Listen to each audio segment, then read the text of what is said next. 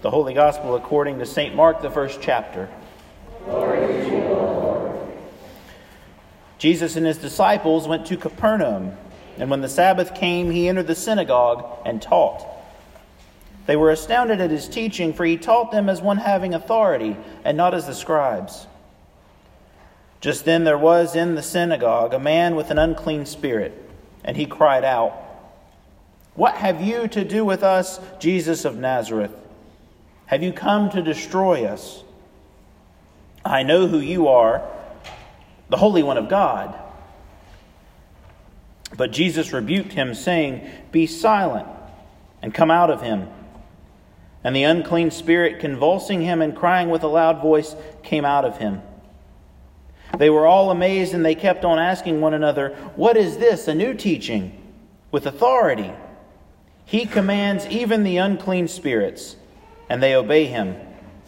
At once his fame began to spread throughout the surrounding regions of Galilee. This is the gospel of our Lord. Please be seated. At this time, I ask all the young and the young at heart forward for a special message.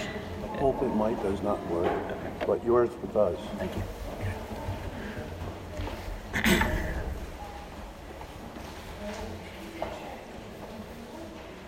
Good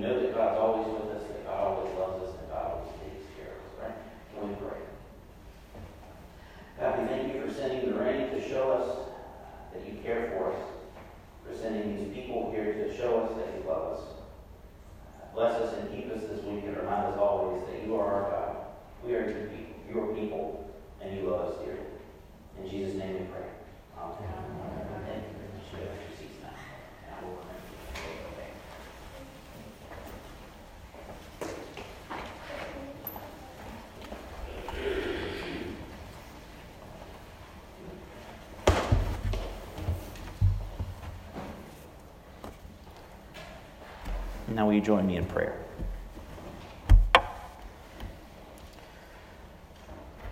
Gracious God, send your Spirit upon this place. Nurture us by the gift of your word, and strengthen us to be in this world the body and the presence of your Son, Jesus Christ. All these things and all the things of our hearts we lift before you in the name of the Father, and of the Son, and of the Holy Spirit. Amen. When we look at the world around us, how do we identify power and authority? You know, there, there's a subtle difference between power and authority. It, it, it is subtle, but it's real. Uh, in our scripture this morning, Jesus taught in the synagogue as one having authority, not as the scribes. And that word authority can actually still mean power. I mean, it's the same word. But the way that they're used in scripture and in the world that we live in, there, there, there's a difference. And I think that whether we realize it or not, we see that difference each and every day. People are taught when they go on a job interview that uh, to make a good impression, you wear like a power tie. Have you heard of that? Or, or a power dress, something that conveys confidence and competence and, and something that shows you're entitled to a decent pay and a certain amount of rights in the workplace. There are many ways that people express their perceived status of power over or against one another. The way that we extend a handshake can let people know if we think of ourselves as superior, equal, or submissive to the people we're in a conversation with. The way we maintain eye contact in a conversation does the same thing. And not only that, but the language that we use to describe ourselves or the world around us or our actions say a lot about the power that we assume for ourselves. Everything from the way that we carry ourselves as we walk in and out of a room or down the street, to the way we treat waiters and waitresses in a restaurant, express how we or others perceive a power dynamic existing in a room, how we see ourselves in relationship with our neighbors. Each and every one of us have probably been in a room at some point with a person who has this sense of, of, of arrogance or of self importance, this sense of superiority that, that covers everyone in the room. And we know that being made to feel small or insignificant in such a person's presence is demeaning. And we wind up in those moments giving a little piece of ourselves over to someone else all because of the way that we perceive power playing out around us.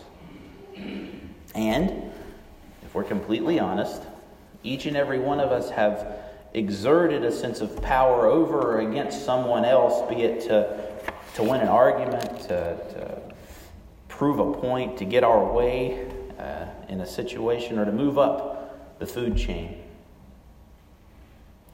Now, you notice throughout all this, I've used words like perceive and assume, because that's where the distinction between power and authority begin to take place. You see, power, as this world understands it, is, is something that we claim for ourselves. It's something that has to be taken and grabbed up and, and hoarded. Something that's taken away from another in our relationship with other people. Power, when used this way, is, is selfish and self serving, and, and it devalues the goodness of God in someone else. Power, as I have described it, is, is something that has to be constantly attended to, constantly fed, like a parasite that would die off if its host were somehow absent or died. Making all the little cliches that we hear about power a little bit more understandable and even still all the more true. Power corrupts, but absolute power corrupts absolutely. Knowledge is power. Power, when understood in this way, is something that has to be constantly attended to. It's hungry and it requires a lot of work. But authority, authority is something that that is innate, something that, that doesn't seek its own validation. Authority is something that extends itself, that gives of itself, not for personal gain, but for the sake of another. And now, you know, you may be looking at me saying, well, that's semantics. You just said it was the same word. How can it be so different? But, but hear me out. Our lesson today says that Jesus taught in the synagogue as one having authority and not as the scribes. The authority that this crowd recognized in him doesn't have anything to do with Jesus wearing a power tie or having a, a power stance in the pulpit. It has to do with the sum and the substance of the message, the gift that he's passing on in his teaching. It has to do with the content of his message.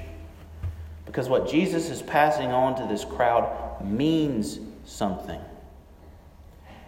and they hear it and they understand it as an authority different than what they've seen before. These scribes, these teachers in the synagogues, they may have been saying all of the right things, they may have been explaining the scriptures perfectly. But it doesn't mean that what they were saying worked to build up those who heard them.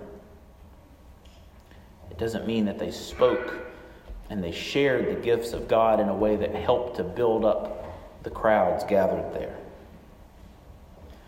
authority genuine authority is easy for us to recognize because when someone speaks or acts or does something with compassion and integrity and substance, we know that their motives are clear and their intentions are to create a better world for those around them, rather than building up their own empire of emptiness and greed.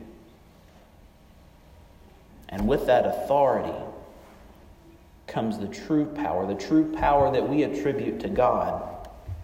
Not the ability to strike fear into people when you walk into a room, but the capacity to usher in real, substantive change, real peace, real wholeness in the space that exists between our members of this congregation, between members of God's good creation, between all aspects of this world. And so it was with an authoritative power, a word of substance and change, that Jesus cast out this demon, an entity that was exerting itself over an innocent human being, a demon claiming something that it did not have for itself power. So again, I say that the distinction here it's subtle but it's real. You see, the power of this world attempts to exert and promote itself over and against other people, but, but the power that comes from God, it works to build up, to care for, to tend to the brokenness and the needs of this world. Let's look at a different lesson to get the same uh, message this morning. 1 Corinthians uh, chapter 8. The people of Corinth have made distinctions among themselves because some claim to have a, a, superior knowledge about what's going on in the world around them, a more rational understanding about their community and what it means to be a Christian in a pagan society. You see, it was a, a custom in these pagan cultures to offer up food to idols and consume them as part of the community. And, and so part of these Christians are saying, well, these idols are all fake, they're all false.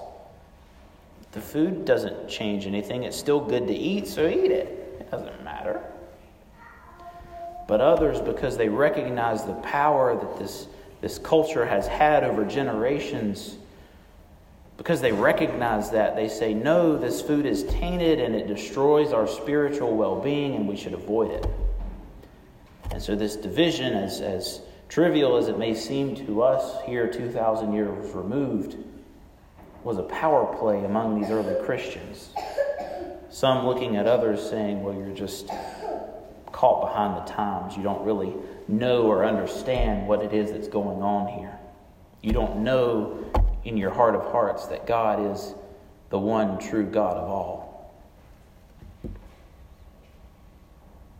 To which Paul says, knowledge puffs up but love builds up. And that's where the distinction is, isn't it? In talking to the Corinthians about division among community, when some claim a higher standing among others because they possess some rational sense of knowledge, they've exerted power over their neighbor. But what Paul values, what God in Christ Jesus values, is the love, the self giving, the self emptying action of healing, of mercy, of understanding, of treating all people with dignity and respect and humility. That's what Jesus has done to this man possessed by a demon. And loving him and using his authority and power to speak a word of liberation for this man, Jesus demonstrates the life of meaning and wholeness that He has in store for each and every one of us. And so, as Christians, we follow His example. Though, though Jesus has all authority and power in all of creation, we remember that He gave it all up so that He could show us how to live a life worth living and love and serve our neighbor in ways never thought possible before. The word that Jesus is speaking to each and every one of us here and now is the same word that he spoke in the synagogue.